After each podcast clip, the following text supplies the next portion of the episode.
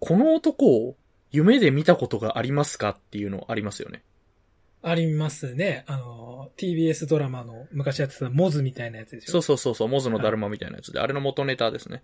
なんかあの、はい俺似てるとか言われたことありますけど、あの、まあ、なんか、ああいうのってまあね、創作者が判明してるんだけど、なんかちょっっとほら、都市伝説ってやっぱ魅力というか、とあの、なんかその、創作だと言われてもなんかちょっと引きつけられるものってあるじゃないですか。あるあるというか、自分にもあるんじゃないかって、なんかね、思う。まあ、デジャブとかと似てるんだろそうそうそうそう。で、それでやっぱりなんか、あれうんどっかで見たことがとかと同じように、あれなんか、どっかで聞いたことあるぞ、この声みたいなのって、ありますよね。あなたはすでにこの声を聞いている。というわけで、始めていきましょう。今回の、リモコンラディオという感じで大丈夫ですか？アキラさん。はい、大丈夫です。ありがとうございます。というわけで、今回は、えっと、リモコンラジオ、生。リモコンラジオ初のゲスト会というか、まあまあゲストというかサポートメンバー的なね、感じで、はい。あの、ゲストのマックスウェル・パワーズさんです。はい、こんにちは。よろしくお願いします。イエーイ。これ拍手の交換を入れたいね、ここね。ね、あの、皆さん拍手してください。はい、一応、えっ、と、軽く自己紹介をすると、はあの、東京で、まあ、えーカリフォルニア出身で、今、日本16年目、あー主に、まあ、ナレーターとか声優とか、あと司会をやっている、えーマックスウェル・パワーズと申します。えっ、と、皆さんよろしくお願いします。よろしくお願いします。ありがとうございます。そうなんですよね、マックスさん。俺、あのーまあ、割とね、出会ってからもう4、5年ぐらいになるんですけど、うんあの、まあ、普通にオタク仲間として、今回ラジオ、まあ今回というかまあこのね、ラジオを始めるにあたって、ナレーションをお願いして、まあ、そうそう、ジングルのね、あの音声、あい、あの、最初と最後。そうそうそうそう。めちゃめちゃいい声。はい。恐縮です。いやいや、だって、お、で、オタク二人はさ、声が高めだったりするから、なんか、最初と最後だけ低いって、なんか、すごい、ちゃんとね、こう、落差が際立つよね。なんか、最初にマックスさんの声を認識というか、まあ、慣れ親しんだ声ではあったけど、その最初に認識したのがやっぱりあの、はあ、はあの、学生時代に聞いてたあの、NHK の基礎英語ですね。ラジオあ、の。おはい、すげえ 7, 7年間ぐらいやりましたね。ーそうなんですよ。あれ、基礎英語俺2だったかな？で、初めて、うんその、まあ、この声っていう風に聞いて、うん。で、あの時はだから本当にあの、もう学校で教材として使ってたんで、あの、朝にね、もう放送で流してたんですよ。その学年の教室で。綺麗な。リスニング CD レベルだよね。そうそうそうそう。まさにリスニング CD の声なんだから。うん。えーそうそんな使い方されてたんだ。そう。あれいいのかどうかわかんないけど。ああ、なるほど。確かに、確かにね。グレーゾーンな気がするね、それね。そう。あの、京都の進学校のみんな見てるか、某進学校のみんな見てるか、あの、ラジオやってるぞ。一緒にね。いやー、あの頃はね、もう本当に、なんだろう、もう中学生向けの英会話、まあ英語教材を作っている中で、いやー、これっていつか、もうこれを聞いてたよってなんかね、中学生の頃にこれ聞いてたよって人に出会いそうだなってなんか思ったけど、まさにこれかっていう。すごい。もうね、結構長くやってるからな。はあ、なんかベテランの仮面ライダー俳優みたいなこと言ってあ、そうそうそうそう。いつかね、この子供が。将来さ、スタッフがね、あの、当時、昔こう、仮面ライダー見てましたっていう感じのね。すげえかっこいい。で、まあ、いろいろやっぱりその、いろんな、まあね、あの CM とかアニメとかでいろいろ聞きつつ、うん。あれはだから4そうですね。年前のね、2016年末かな、はあ、はあ。の、ドクターストあの、俺結構コラムとかインタビューとか、あの、たまに書いたりしてて、最近ちょっとね、あの、いろいろ、あの、ほら、何、イベントがあんまなかったりとかするんだけども、うん。まあ、それであの、ドクターストレンジに合わせてマッツ・ミケルセンが来日してたんですよね。うん、うん、うん。で、そのインタビューの時に、なんか、インタビューがなんか動画配信されるかなんかで、あの、その MC として入ってもらったのが初めてですね。うん、そうでしたね。もう4年ぐらい前か。まあ、組んであったってことだよね。そうそうそうそう。いや、な、なぜそこで MC が必要だったのかはわからないけど、マズミケルさんに会えたから俺は嬉しかったけどね。ああ、まあね。すごい、マッツ・ミケルセンが結んだ出会いですよ。そうですよ。ナコードみたいな。そうそうまあ俺マッツより嬉しかったけど。でも、アキラさんその時はすごい余裕かましてたし、なんか、まあ、慣れてる人だなと思って、あの、僕の方がすごい緊張してたような気がするけど。いやもうめちゃめちゃ緊張してましたよ。全然でも。ええそうかなマッツ・ミケルセンを前に緊張合戦。そそうそう。緊張マウント。いや、あれ、あれからでもね、彼何回も会ってるんだよね。あの、コミコンでも会ってるし、はあ、はあ、あの、あと、デストランディングの時に、あの、PR として、なんかあの、えー小島監督とね、あの、ほうほう。み三人でちょっとなんか会話しながら、なんかそのゲームの PR やりました。へえ。あ、そうそうそうそう。ななんだかんだね、いつ、一番よく会ってる人なん すげえ。あの、コジプロのなんか、なんですかね、あの、インタビューみたいな動画が多分、あの、小島プロダクションのチャンネルの方から多分上がってるのかな？あれで多分うん通訳というか。あ、すごいよね。なんか、ベーコン指数が一気に、一気に縮まって、俺、マッツ・ミケルセンと。あの、あれね、ね友達の友達誰々と、そうそう、友達の友達何人で生きるかって言って、松見ケルセもうすでに一人。小島秀夫も一人。ですね。で、そう、その。インタビューの時に、なんかほら、うんまあなんか最初にちょっと、なんだろう、まあ打ち合わせみたいな時に、ね、もうこっちはド緊張しながら、うん。あの、なんかやっぱアメコミ映画とか見るんすか？みたいな感じで聞いたら、うん。あの、もうめちゃめちゃオタクで。そう。それはもうコミックスから僕はずーっとなんかもう子供の頃から読んでるからね。そうそうそうそうようやく映画になっただけでなんかもう。あ、そこかっけえ、かっけえ来た。本国ガチ勢ってやつだか だからドラマの話、それこそね、マーベルの、あの、当時ドラマの話とか、だからあの、ガース・エニスのパニッシャーがさ、みたいな話になって、まあ、マジかこの人と思って。がきっかけですかね。それは今でもずっと読んできてるからね。う。んんあの、まあ何年かして、あれですよね、かがせさんに紹介して、そうですね。あれは、あれじゃない？去年、ほんとけど去年なんですよね、まだ思えば。うん、確かに。あの、その前からなんか、あの、今度一緒に飲む人がさ、みたいな話はちょっと聞いてたんだけど、ちょっとなかなか予定が合わなくて、で、去年その、すごいね、あの、アベンジャーズエンドゲーム公開後に、ネタバレを思い存分していいように、ね、あの、もう、もう閉店しちゃったんだよね、あそこね、新宿のフラックスのうん、そうそうそうそうあの個そう。室を借りてアベンジャーズのネタバレトークするというすごい贅沢な会に お呼ばれした時に、マックさんと初めてお会いして、えー、閉店しちゃったんだ、あそこ。あ、そうなんですよ。そうなんですよ。コロナ禍で、その休業中にそのままあれしちゃったのかな？うん、ちょっと残念なんですけどそれは残念だな。あそこ好きだったな。そうね、あの、マーベルのね、キャラクター総勢が貼ってあるポスターとかかっこよかったのに、すごく、ね。そうそうそうそう。すごい雰囲気あっていいとこだったんだけど、俺もね、何回かイベントとかさせてもらったんだけど。そうだよね。うん。うんで、そこでそう、うんで、その時に紹介が、あれですよ。まあ、かがさんに、は一番わかる説明とすれば、新幹線変形ロボシンカリオンの原部役だよって言われて、そうそうそうそう。はぁ一発で認識みたいな。すごいな。でもそこでもう見てたってことだよね。すごいすごい。完全に、完全に視聴者ですから。いや、嬉しい。ゲームはもう今でも大好きなキャラクターだし、もうあれ演じるのすごい楽しいからね。シンカリオン、誠に良いものだ。ありがとうございます。はい、今音声素材いただけましたよ。やめろやめろ。そうなんですよね。そのなんかすごくその、玄武っていう、あの、キャラクター、まあその、シンカリオンっていうね、あの、アニメの中で、まあ最初の敵幹部というかね、いわゆる。うんうんうん。なんかその、敵幹部の中でもなんかちょっとこう、人間寄りで、なんかどんどん寄っていくというか。一番美味しい。ポジションで。うん。全然人間に似てないけどね。そうだね。一番人姿とね、そうそう、離れてる見た目なんだけど、最初に人間に理解を示していく敵なんだよね。そうそうそうそうそうそう。ああいうさ、キャラって受けるじゃん。なんか、敵キャラなんだけど、正義の味方に対してちょっと一目置いてるというか、なんか実力とかをちゃんとこう、でそうそう、あの、そう、過小評価してないキャラって美味しいよね。そうそうそう。で、それでまず渋くてかっこよかったのに、さらにそのシンカリオンって話自体が、ちょっとその敵との和解ができるのかみたいな方向に寄ってくから、そう考えるとね、そうめちゃめちゃめ重要なきっかけを作っていたキャラだしね。すごい、絶対最初からそういう設定じゃなかったような気がするけどね。うまくで、うまく転がったんだろうね。やっていってる中でなんかそう、ちょっと人気が出ちゃってね、なんかもういろいろなんか工夫してくれたんだと思うよ。いや、もうね。ああいうね、ファンに愛されるキャラクターってやっぱいいんですよそうで。すよ。だって仮面ライダーダブルに例えたらナスカドーパントですよ。シリヒコさんですよ。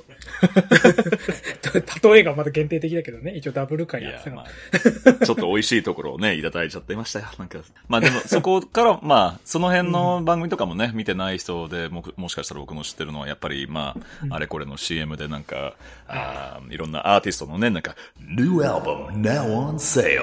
とか、そういう系の声を結構やってるし、まあ、あれこれだね。どっかで、必ずどっかで聞いてるような気がする。そうなんですよ。その、その今のね、あの、ニューアルバムっていうのを、俺の友達のある知り合いのオタクがすげえよくモノマネでネタしてたのに、ネタ元の人がみたいな。すぐやるからな、あいつ。そうそう、だから本当にね、えーその、あのね、街に繰り出して、うん。街に繰り出してって変な言い方だけど、あの、それこそなんだろう、アーティスト、最近だったらほら、あの、防弾少年団っていうか、万端の、BTS! そうそうそう。BTS、日本に、日本のやつや、やり始めてからずっとなんかやってるね。えー、BTS 俺最近ちょっとハマって、あの、えーそうなの？とかへーめっちゃ見てる俺、曲もちょっと聞いて、めっちゃいいなと思って。まあ、世界的に流行ってるからね。あはとかね、まあいろいろジャニーズ系とか。ねえ、すげえあとなんだろうな、今、ポケモン GO の新しい、うんなんか普通にテレビ CM、ん？テレビ CM? まあ、あの、普通の CM みたいなやつの英語版もやってるし、あれはもう全世界流れてるしね。だから。ポケモンだもんね。で、まあ、別に関係ないけど、今のポケモンシリーズにも一応アニメの方には出ています。そうそうドローンロトムっていうキャラクターやってます。ポケモン World Championships 公式バトルを行いますみたいなそういう感じのなんか声。そうそうそうそう。あのさ、あれあれすごいのよ。あの、ドローンロトムってあの、今の出てるポケモンなんですけど、あの、うんロトムっていうもともとほら、うん電化製品っぽいポケモンがいたんだけどそれのドローン型みたいなやつなのよ。へえ、ははは。あの、それがなんか、大会の時に、大会の時にさ、ほら、カメラワークでさ、これどっから撮ってんだよみたいなのあるじゃん。ああ。そいつが飛び回ってんの。わあ、偉い、そういうの好き、俺。そうそうそうそう。オタクが喜ぶやつだ、そういうの。絶対戦ったりはしないと思うけどね。ああ、あの、いい、そういうのめちゃめちゃいい。あのね。とかとかねいろいろやられてて。いやー、めちゃめちゃ美味しい。なんか、なんか、すげえ、お、オタクが喜ぶところばっか、抑えてるだからマックさんあれですよね、あの、ショッピングモールとか行ったら、うんあの、あの店もあの店もあの店も全部なんかナレーションやったことあるわ、みたいな。そんなんじゃあ、その店の中のブランドもなんか大体、なんか、あ、これそうっすよね。まあまあまあ、でも僕もね、やっぱりこういうのが大好きだから、あの、そういう仕事がもうできるだけですごい幸せだし、なんか楽しいし、あの、自分が一番、いつも多分常になんか舞い上がってるから、なんか、あそれがちょっとなんか、うん、こんな仕事俺なんかしていいのかな、みたいな。いや いやいやいや。でもね、そういう人が逆に作り手側にいてくれるっていうのはもう本当オタク、心的にもなんか救われる部分でもあるしね。なんか、もはや、もう信頼、いい。そう、信頼ができるもん。そうなんだよね。あの、うん別にさ、あの、ぶっちゃけ誰がやってても関係なくてもさ、やっぱり好きな人がやってくれてるっていうだけでなんか安心感あるんだよね。そう、真心を込めたってね、古臭い言い方になるかもしれないけど、おね、好きな人だったら真心込めちゃうんだから、こもってるんだよっていうのがね。毎回こもってます。っていうか、毎回、今でも緊張してます。本当に。おー、すごい。もうなんか、他の、だから大御所のなんかもう声優さんたちとかのね、もう足引っ張んないようにもう必死だから。はあ、もうね、ポケモンなんかそうだな、そう確かに。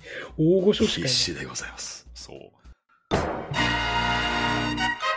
リモコン・ラディオで、なんか割とちょっとまた真面目な話になるんですけど、あの、マックさんが、その、教えてくれてというかきっかけで、あの、我々二人も参加したんですけど、以前あの、ほら、原宿で行われた、あの、BLM というか、あの、ブラックライブズマターの、うん。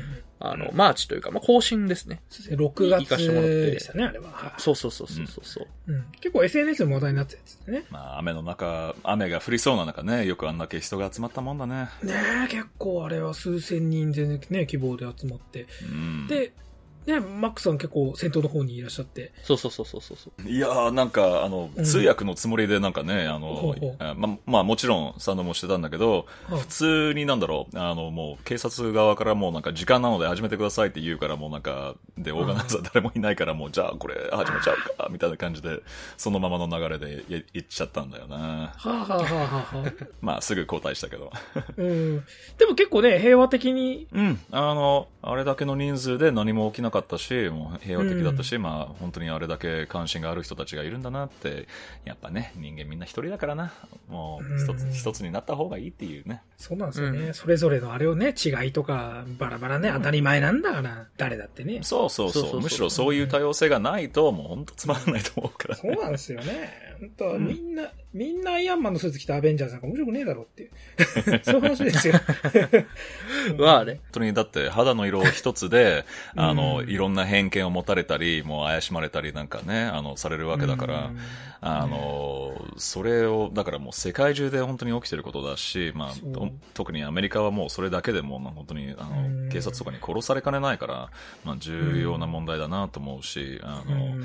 僕たちは、なんか多分、どこ行っても一生そんなに狙われることとか、なんか経験することないかもしれないけど、だからこそちゃんと意識して、あの、うん。その辺をサポートしてあげなきゃなっていうふうに、うん少なくても思いますね。まあね、いろいろこの、その、デモとか、そういうのに便乗して、なんかこう、なんかね、あの、なんつうの、あの、強盗行為がどうとかさ、暴力だったかどうとかは、で、そこばっかこうね、注目されちゃうけど、うん。なんか、まあそれは確かに良くないことだけど、それは良くないこととして個別に処理すればいいだけの、いいだけというか、いい話であって、ね、その、なんつうの、声を上げることとか行動自体は、ね、絶対にあるべきことだから、まああって当たり前なんだけど、世の中。うん。そう。で、まあ、あの、それぞれ本当にだって、まあね、あの、うん今まで黒人たちが作り上げてきた文化も音楽とかもうんみんな大好きじゃないですか。そうなんだから。そういう、そういうものを見て、あの、その中でもうずっと訴えてるんだよね。なんかもう国民の命とかもなんかちゃんと守ってくれよみたいな、あの人権とかも守ってくれよってずっと言ってるのに、あの、もうね、やっぱりこういうことが起きない限りはもう注目されてこなかったっていうことがね、事実なんだよね。ようやく、まあ、あの、大阪直美さんもね、なんかそうやって注目をするようにみんなにあの呼びかけてるところも、まあ全部、徐々に徐々にみんなが平等な世界につながっていくんじゃないかなと。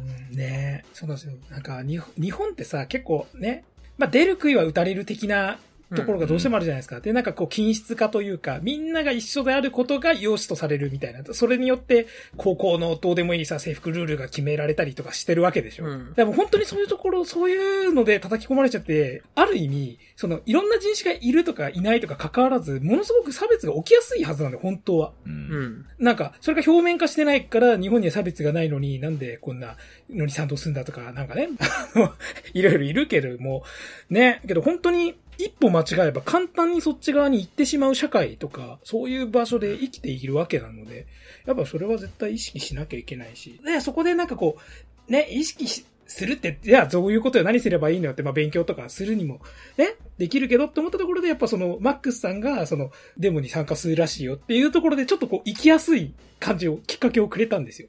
なんかこう、うんうん特に自分にとってはそう。だから、すごいそこはありがたかったし、すごいいい経験になったなと思ってます。いやいやいや、こちらこそ本当に来てくれてありがとう。いやいやいや。あの、まあね、ここの問題はなんか、なかなかすぐ解決できるもことじゃないしね。でもあの、僕もほら、うん日本とアメリカのハーフで、あなわけだけど、あの、まあ、こっち側でも向こう側でももうなんか差別は、いあの、経験もしてるし、うん。で、まあ、差別とまではいかないけど、なんか、16年間こっちに住んで毎日毎日、ああ、日本語うまいね、とか、ああ、箸使えるの？とかってなんかもう そういうのを一日何回も聞かれると、さすがにもううんざりし始めるもんだからな。そんなのはでもまだまだ、えー黒人たちが世界中で受けてるなんか差別にうん対しては、まあ、全然軽い方だからね。うん。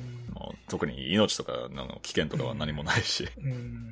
まあ一応これね、リモコンラジオとしては結構大事なことなので、うんまあある意味ね、どんな作品とかカルチャーとかいろんなものを語る上でも、まあ、最終的にその軸の、評価軸の一つでもあるわけで、こういったスタンスって。うん。だからそれもね、今回はちょっと言ってみようっていう回でもあるので。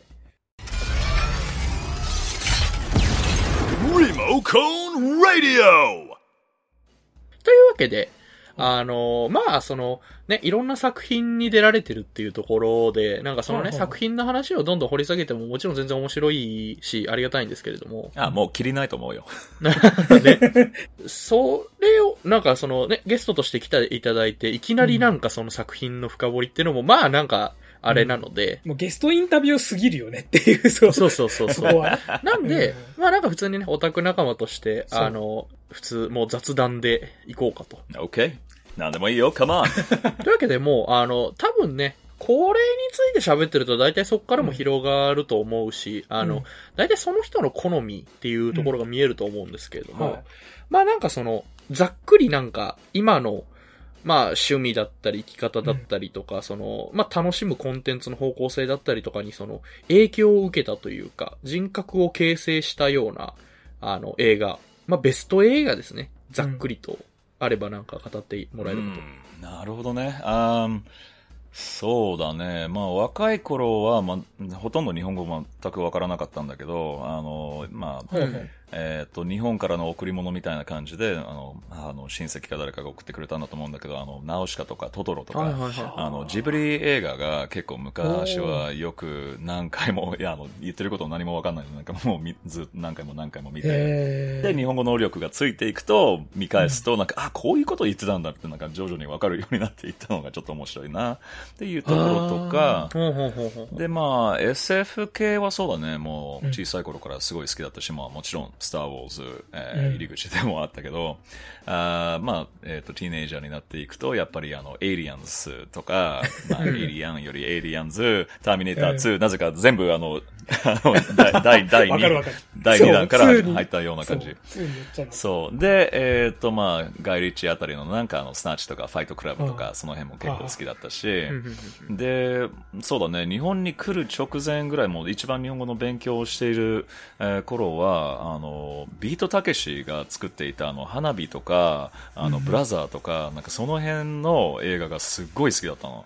なんかこれがもうやっぱ現代の日本語もあるし、なんかもうすごい勉強にもなったところもあるけど、なんかストーリーも音楽も久石譲のね、なんかあれがすごい繋がったんだろうけど、あれは好きだったけど、日本に来た時びっくりしたよ。なんかあの、超渋い、強い、かっこいいあのヤクザの親父がさ、ん番組で何やってんだこいつって思ったし。ハンマーで人叩くしね、すぐ。はーってなんか、いや、何やらされてんだこの人ってなんかあんなにかっこいい渋いのになった。ああ、もうね、うんあれはびっくりした。コメディアンだったんだ。いやー、そう、騙そのされて、た。そのびっくりを逆に味わいたいよね。こっちはさ、ね、コメディアンから来た人が、なんかすごいね、暴力映画とか出るようになったなっていうイメージだったからさ。すごい、その視点でちょっと見てみたいな、びね、北野武っていうかビートだけしる。渋い方からコメディやるっていうのは全然なんかね、あの、僕の中にはあるけど、逆だったら一体あの映画、俺があんなに感動した映画ってそんなにだって、あの、入り込めたもんなのかなってすごい疑問 疑問を抱いたままなんかむしろじゃあお得ですね。ね、日本にね、ずっと生まれて住んでる人には 味わえない、すげえいい北野作品の見方。うん、まあ、向こうで見れる、あの、日本の映画って結構ね、限られてたから。あの、まあ、手に入るもの何でも見ようっていうところでもあったけどね。はあ、はあはいやー。でもあの頃から、ううん、日本語でも勉強し始めたきっかけが、ドラゴンボールの24巻目だったの。あ、ピンポイント。あの、お、親、親のなんか友達の息子がなんか家に置いていったさ、ドラゴンボール24巻目がもう原点で、へ待って、何の話それ？あれね、えっ、と、はいギニュー特戦隊とクリリンとベジータとゴハンが戦っていてやられていて、で、悟空が登場して、あの、ナメック星に到着する回のあれだったんだけど、まあ、とにかくこれ読めないし、何が起こってるか全くわかんないし、これでもう、ひらがな、カタカナをここから映し出して、もう全部勉強して、あの、す一応、音、音を身につけて、そこからなんかもう、語学力っていうか、まあ、単語力とか、あの、それを全部つけていったっていうのがね、本当にきっかけだったんだよな。へえ。24巻。すごいピンポイント。24巻だけ。。そう。そうもう、多分半年はね、それしかなかったから、なんかあの、サンフランシスコの紀ノ国屋があって、そこに行って、うんなんか、あ、ここで帰るってなんか気づいた時になんか、え、じゃあ、続きを読むか、前に何が起きたかをなんか知りたいから、ど、どっちの方を先に読むかっていうのがすごい迷ったんだけど。すげえ、それ。しかもまたね、なんかもうあらゆる意味で何もかもが中途半端で、しかもわからないからこそ読みたくもなるし、そのちゃんと、ま、学習欲も湧くしっていう、絶妙な 24巻という奇跡。そう、20 24巻だってさ、ギニューと悟空がなんか体入れ替えるやつだよ。それ何が起きてるか全くわからないじゃん、言葉 それを確かに多言語で読んだらマジでわかんない。ただでもわかりにくい話だね。はあ、はあはあはあ、いやでもやっぱなんかいいね。その、やっぱそういうのをものすごく掘り下げたくなったり、こう深めたくなったりするそのオタク力というかさ、オタクそうそう特有のそうそう。そっからですもんね。ね明らかにね、なんかこういろんな後の人生にまつわるぐらいのあれに ベースになってるっていうのはすごい熱いな。うん、そうだね。うんもう、やっぱりね、あれはもうアメリカのコミックスとかと比べるとうん全く違う、あの、アートスタイルだし、うん全く違うなんかアクションの表現だし、なんかもうね、はあはあこれがすごい、うん、面白かったんだね、新鮮で。ああ、なるほどねだ。から、今ではもう世の中超メジャーだからね。あーそっか 誰でも知ってるから。いや、いいな。そのドラゴンボールの、逆にね、今だからこそ言える、ドラゴンボールがどんだけ新鮮だったかとか、インパクトがあったかって話をドラゴンボール好きの人が延々と語る回を、俺は門外観なので、それちょっと聞きたいのさ、ある、すごく。ちょっとドラゴンボール回やりたい。俺は本当に、そう、ちょっとね、あんまりアニメぐらいなんですあ。でも僕は最初のシリーズだったらね、漫画だったら語れるけど、そうだね、その後の GT とかあれこれがもう全部向こうでは手に入らなかったからね、と、あの、当初は。だから、まだ全部見れてないんだな。俺もでも最初の漫画とスーパーぐらいですかね。うんそう。まあね、漫画も確かに初期のなんか読んだ気はするけど、うんうん。なるほど。で、こんな感じで、じゃあ、すごい、あの、今のマックスさんが形成されたって感じなのかなすごい。いや、いいな。まあ、そうだね。今でも結構漫画はね、読んでますよね。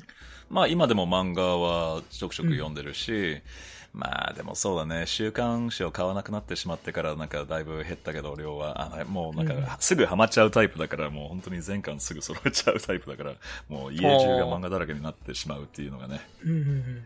だから最近はもう電子書籍だっけ？で、あはいはいはい。もう、そう、そこで結構またさらにもう一回全部買ってなんか揃えちゃってるんだよな。すごい、めちゃめちゃ漫画、え、これもう、え、人生を変えた、映画よりも人生を変えた漫画でよかったな この項目。うん。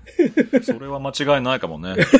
そのレベルのね日本に来る、日本に来るきっかけも今の仕事とかも、あの、うん。まあ、もともとは翻訳をやっていたわけだけど、はいはいあの、やっぱり翻訳からもナレーションになって、ナレーションからも、あの、演技とかあれこれになったけど、もうやっぱり全部のきっかけは日本語を覚えようと思ったことだし、その覚えようと思ったきっかけが全部ドラゴンボール24巻からだからね。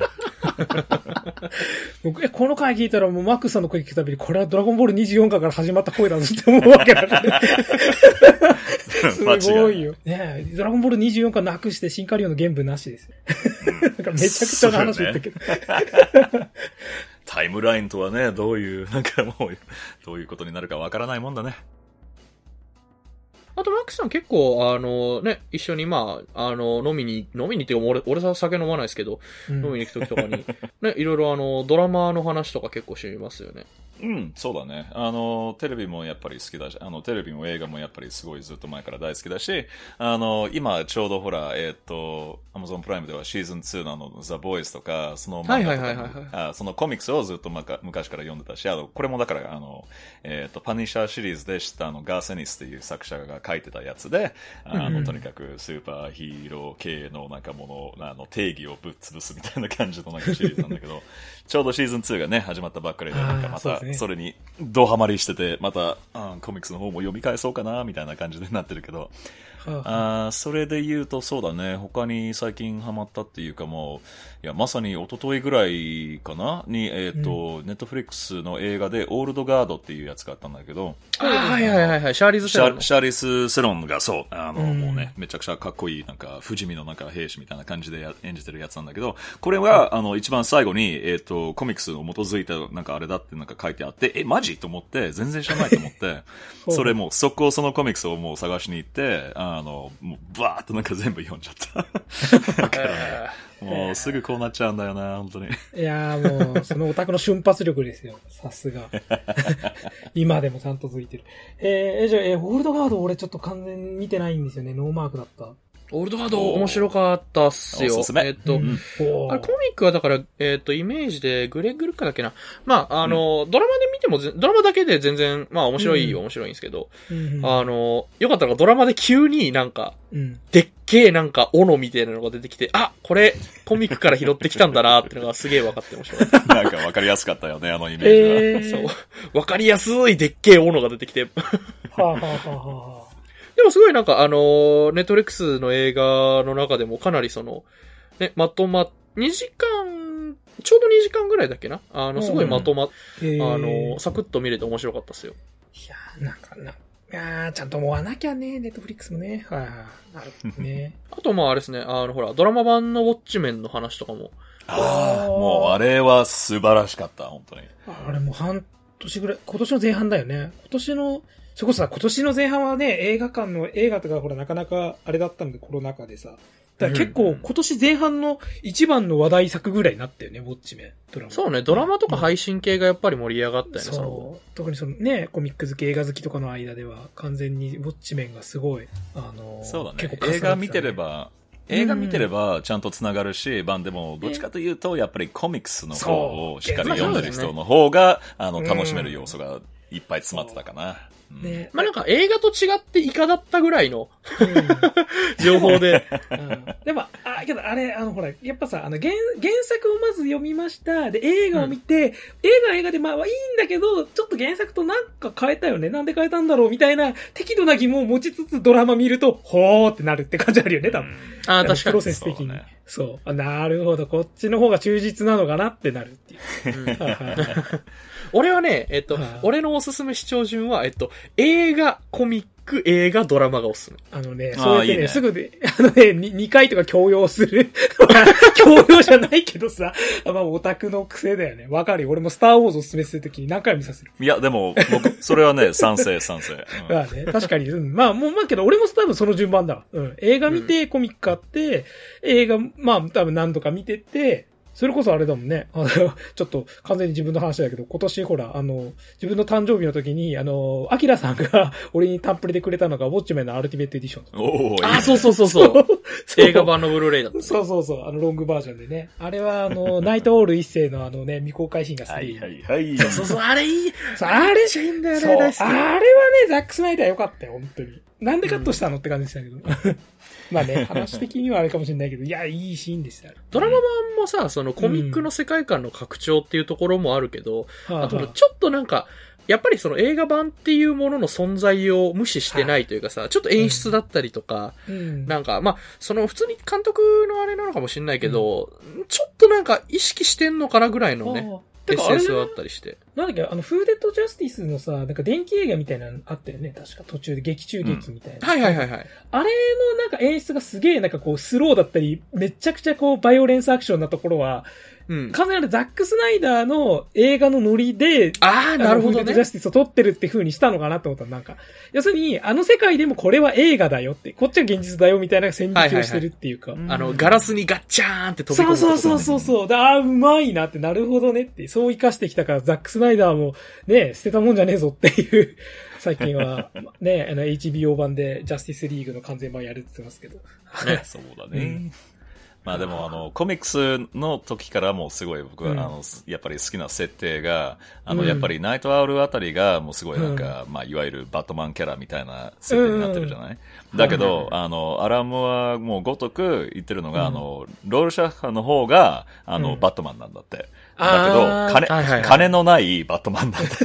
だから、正義感だけめちゃくちゃ強くて、もうあとモラルもないけど、あうの、んそれで、彼の方がもうバットマンに近いキャラクターなんだって、っていうのがすげえ面白い。すごい、ある意味究極のエンパワーメントだよね。お金がなくたってバットマンみたいなことはできるぞ。人の指を折ればなっていう。でもお金がなくてバットマンみたいなことしたらやばいって言ってんだよ。そう、まあそういうこと頭おかしいやつなんだけど。うんそう。まあ、そもそもバットマンはね、そんななんかうん億万長者なわけだから、なんかあの、そんな貧乏人殴りに行ったりなんかしないで、なんか、もっとなんか社会に貢献できることいっぱいあるだろうっていう、あのことが最近よく言われてんだよね。まあだからあれですよね、あの、精神的超人的なね、話。うんはい。早早くジェフ・ベゾスがバットマンになってくれることを待ってます。今度ほら、新しいバットマンもやりますよね、そういえば。ああ、CM そうだね CM そう。楽しみ楽しみ。あの、ねひ人を殴るのをやめなかったバットマン。そうそうそううん。いやーね、あれは何 ?2 年目ぐらいっていう話だっけ？なんかまだちょっと、キ若いャリア始めてすぐぐらいの。そうん2、。3年目ぐらいの時かな。そうバットマン、イヤー、イヤー1がもうビギンズで結構なんかあのネタ使い切っちゃったから。うん。なんかイヤー2みたいなことで言ってたよね、確か。うん。しかもさ、なんかね、あの、リドラーをね、メインヴィランにしてくれるとかさ、なかなかこう面白そ。そううそうそうそう。いやー、それどうか、なんかすごいね、うんセブン、セブンのなんか感じがめちゃくちゃ出てるんだよね。あーなんかブラッドまあ確かにねモーガン・フリーマンの。あの、うんそう、なんかリドラーをもうそうやって謎を残すなんかもうなんかね本当殺人鬼みたいな感じにしちゃうとなんか、えー、リドラーのキャラクターちょっとちゃうなーみたいな感じはすごい思ったけど、あの、ねでも、まあ、どう、どういう風にひねっていくのかがすごい楽しみ。うーん。そういうのやっぱりうまいからね。ああね。そうですね。ね、なんやかんやハリウッドでそういうのやるとき、あ、なるほど、こう来たかって必ずあそう、こう来たかをね、我々求めてんだから。そうそうそうまあ、ハリウッドは、あの、そういう、逆に言うと、なんか日本の作品とかの実写版は何回も失敗してるけどね。でも、ううんん。こうまあ、それは日本側でも失敗してるからな。うんこれは次の、いつか、ね、いつかやる予定のリモコンラジオへの伏線ですよ、これ。あ、そうだね。あの実写化映画界をやるんだ。お、いそいうね。そう。で、アキラさんは、いや、言うていいのはありますよっていう感じで、俺はちょっと懐疑的な視点っていう、ちょっと多分ディベート的な感じになると思う。そう、俺はね、本当にね、あの、守ってあげないといけない。そうで俺は普通にあの、進撃の巨人はつまんなかったぞって言い続ける。いや、あうん、ごめん。俺は二部作を見なかった。もう そう。あれはね、もういいと思う、見なくて。そう、な、なんかでね、そう、早、早送りした、早送りしてみたような気がするけど、もう一体何がどうなってんのって思った。うんが原作がすが好きだからね。あの、うんそうそうそこはもうちょっとなんか、ええうんでも変な話ね、MCU とかもあれ全部、そうなんだよねあの、ね、作品の実写化だから、あの、ちゃんとやればできるんだよ。そうね。別にね、作品改変してるもんね、アメコミだってね、ガンガン。うん。結構実実写からめちゃくちゃ変えてるもん。うん。ね、ちょっと今に置き換えたり。まあそこがうまいというかあれだから。っていう話を、じゃあ、アキラさんの観点から、じゃあ、いやいやいやってこういう理由があってねっていう話をね、いつかのリモコンラジオで。あまりいじめてやるな。それは次回か、まあ、その次の次の回かよくわからないけど、Next time on Remocone Radio お楽しみにすげえ。リモコンラジオ内でリモコンラジオの宣伝をおした。楽しみに。ありがとうございます。いえいえいえそうですね。じゃあ、マックスさんがなんか最近なんかハマったコンテンツとかってあります、まあ、えっ、と、さっき言ったように、あの、オールドガードもそうだし、ボイスもやっぱり見てるし、あの、まあ、えっ、と、最近はちょっと新しいのはないけど、ウエストワールドとかも面白いし、えっ、と、まあ、その、その辺でね、いくらでも語れるけど、この間、えっ、と、アニプレックスさんから一つ、あの、あー海外向けのなんか配信で、あの、作品紹介みたいな、もう、あの、司会をお願いされたんですけど、はいはいはいはい。ストリーミングでね。で、えっ、と、まあ、うちの作品知ってるみたいなことを聞かれたときに、ああ、まあ、正直ちょっとね、昔はもうあんだけアニメ漫画にどっぷりハマってたんだけど、なんか日本に来てからあんまり見てないんだよね、正直って言って、んあ、じゃあいくつかなんかあの、出てるものあるからちょっと見といてくださいって。で、それであの、リーゼロとか、ソードアートオンラインとか、あの、それぞれ何話か見てみたんだけど、なんかね、ちょっと壁が高いっていうか、もう入りづらいっていうか、あの、そ、そこまで、なんか、あーまあでも大体分かったし、あーこれが主人公ね、はいはいはい、みたいな感じになってたところで、えー出会ってしまった作品が、えっ、と、かぐや様は告らせたいという、あの、ラブコメアニメに、えー、出くわしてしまって、もう第1話の最初の30秒ぐらいからなんじゃこりゃ面白そう、みたいな、なんか、超ハマってしまった。あの、全話へー。バババーってなんか見ちゃったし、いやー、これもうね、この恋愛も、あの、え英語のタイトルがね、あの、ネットフリックスがもう全部英語に設定してるけど、もう、かぐや様、Love is War って、恋は戦争だ、みたいな書いてあって、もうこのタイトルにもまず引っかかって、これはよし、ちょっと見てみようかな、みたいな。で、そう、ラブコメなのになんかそんなアニメでありがちな、ちょっとなんかファンサービス系のものもそんなにないし、あと、まあ、頭脳戦というか、なんかもうチェスみたいな感じで、なんか、あの、いろいろね、よく考えて作られたもんだなっていう感じがして、あと、めちゃくちゃ面白いし、もう、あんだけアニメ見てゲラゲラ笑ったことはなかなかないね。だから、はい。めちゃ大絶賛ですね。やばい、今ちょっとなんか1分ぐらいなんかもう通してぶ、あの、すごい話してしまった。早口オタクってやつだ、これ。誰も止めねえんだもかぐやさんはね、もう聞き入っちゃった。でも、それはね、ななんでもその作品に対して偏見は持っちゃいけないですが、うん。いや、すごい、ね、ここまですごい暴力映画とかヤクザ映画とかね、あの、そういったものから来てからの、そう。いやー。かぐや様だから、きっと何か通じるものがあるんだよね。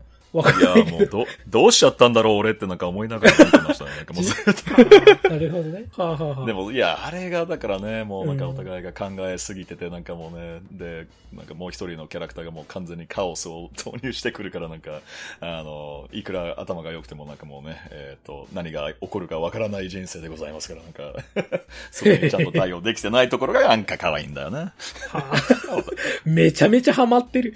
男女のキャラ両方ね、なんかもうなんか、ああ、わかるってなっちゃうんだ。めちゃくちゃハマってる人だ。すげえ熱い。はい、すいません。しかもなんか、アニメを全部もうね、あ見終わらせてからなんか、あの、えーこれ漫画基づいてんだよねって調べた あ、ら、来た来た来た。えー、19, 19巻ぐらいまであるのかなって、マジかいと思って、うん。あの、あー早速、もう全巻買って、ええーこれをね、ゆっくり読んでる。あー、わかる。時間これをね、そう、全部一気に読んじゃったらもうなくなっちゃうじゃない。わかる。そううんもったいないですからね。読んでます。ああ、もうね、なんかもうそう。ああ、恥ずかしい、この話。リモコンラジオでしか聞けない。ドラゴンボール24巻からかぐや様を告らせたいまでの。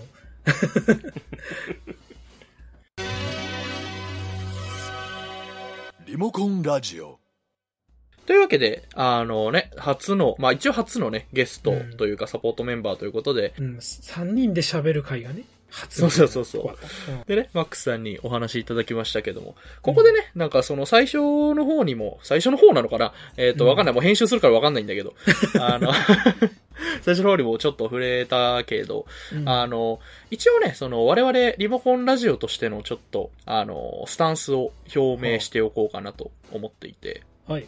我々は本当にあの、人種だったり国籍だったり、まああるいはまあ、日本でやっぱでかいのはまあ性差、あの男女差だったりとか、うん。LGBT だったりとか、うん。に関わる、あの、差別に関しては、もう、あの、これに明確に反対っていうスタンスでうん。いこうと思っていて、うん。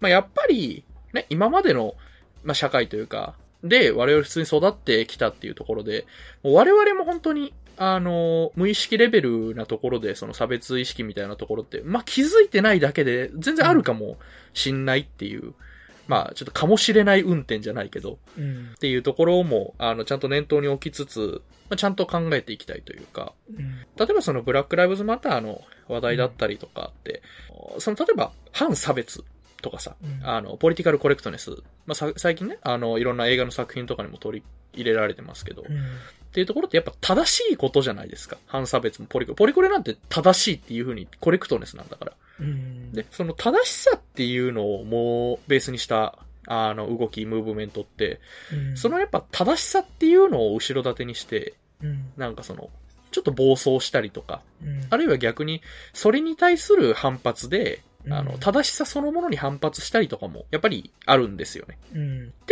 中で、ちゃんとその、学び続けて、考え続けていきたいなと。もうその言い方、やり方、戦い方の違いは本当にあると思うし、あの、そこは本当に、あの、うまいやり方というか、よりいいやり方を追求していきたいけれど、うん。ただまあ本当に戦っていく。戦うっていうこと自体はやめない。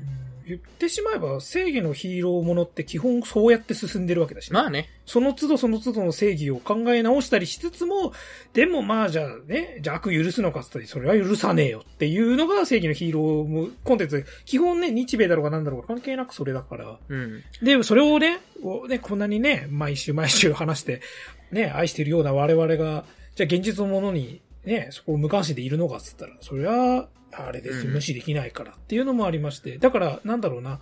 まあ、そこの戦っていくっていう姿勢もそうですし、あとはその、なんか作品とかを論じたり、評したりとかもね、うん。どんどんどんどん増えていくと思うけど、その中のスタンスとして必ずあるよっていう感じですかそうですね。そういう切り、り口ももちろんどんどん、あの、語そうってそうそう。そういきたいし。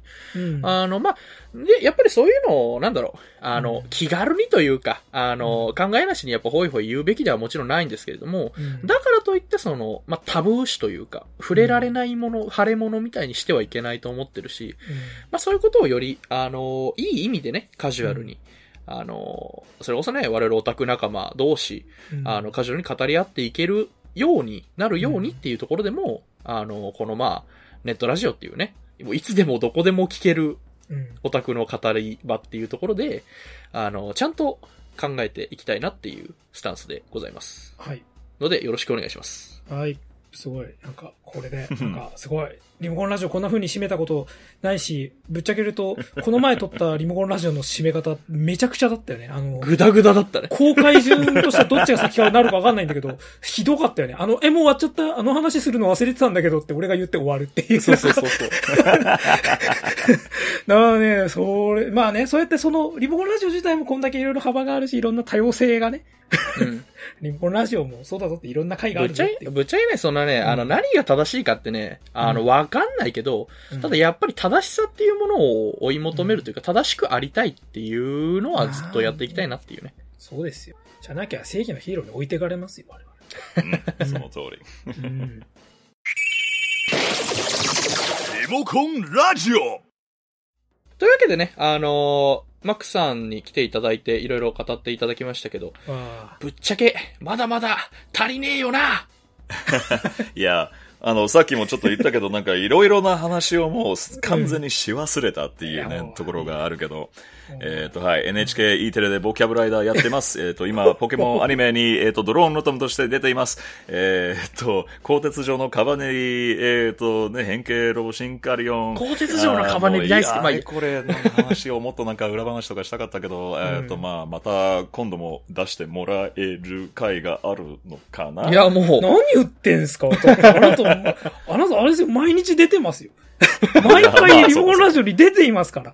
じゃもういつでも、あ、あの、いつかネタ、ネタ嫌いした時はいつでも読んでください。究極のね、ああ、来た、もうこう、マックス3回だな、これはっていう。またね、あの、やっぱりそうですね、あの、マックさんをお呼びしてがっつりっていう回もだし、なんか普通にね、本当に雑談の回とかに来ていただくのも全然ね、まあ、ありな。別になんか、俺が関連してることじゃなくても、なんかこういう話俺大好きだからね。あははは あと、やっぱ、あと、ドラゴンボール回やってほしいの、これ。それもいい。うん。あの、というわけでまたまた、あの、お越しいただこうかと思ってますので、あ。のちょっと待って、いつもの、まあ、なんか、えっと、もう高速で言うけど、えっと、YouTube のほか、えっと、ポッドキャストや Spotify でも配信中。えっと、ポッドキャストでお聞きいただいている方々も、YouTube の方でなんかいろいろよろしく。あと、Twitter もよろしく。えー、ハッシュタグ、リモコンラジオ、カタカナ7文字でリモコンラジオの方で、あの、感想だったりとか、あの、こういうことを語ってくれとか、あの、マックスさん最高とかなんか、よろしくお願いします。照れちゃうからね、それ。もうどんどん照れいさせようや。ーよかった、これ。はいはい。あ、じゃあ、あの、マックさんちょっと最後に一つ、あの、お聞きしたいんですけど、お何？あの、好きなインスタント食品ってあります？好きなインスタント食品。いきなりだな。そう。えっとね、正直あるんだけど、これもうなんかアメリカで買えたなんか日本のブランドのあれなんだえっと、はい中華三昧っていうラ、あの、インスタントラーメン。あ、中華三昧大好き み、緑色のやつ。へえ。あれ、あれね、アメリカじゃバカみたいに高いんだけど、あの、それ、たまにあれ買って食うのがいつもすごい楽しみだったし、あと何にも具を入れないでそのまま今でもたまーに食べたりします。ほわかる。え、あの、俺あれっすよ、あの、これ出るときにはもう公開されてますけど、あの、インスタント食品について語った回があるんですけど、そこの、あの、この、俺の自己紹介文の好きなラーメンに中華三昧好きって書いてくれる好きですよ。さすが。そう。えーあれ、俺大好きなんですよ。ちょっとね、日本でもちょっとだけ高いんですけど。えセンスがいい。えリモコンラジオは中華三昧を応援しておりますって。すごいオチだな、これ。ぜひスポンサーになってください。ー、明星さんに。スポンサーにならずともなんか少しタダでなん ないいくつかもらえたら嬉しい。欲しいだけじゃねえかっていう。はい、そうです。えー、というわけでマックスさんありがとうございました。はい、こちらこそです。いつでも。これで僕の声で閉まっちゃうんだよね。はい。いつものあの、法制で。いや、大丈夫。これで、あの、い今の、この会話がフェードアウトしながら、あの、あれに入る今回のリモコンラジオいかがだったでしょうか？チャンネル登録、高評価よろしくお願いします。それでは次回もお楽しみください。さよなら、さよなら、さよなら。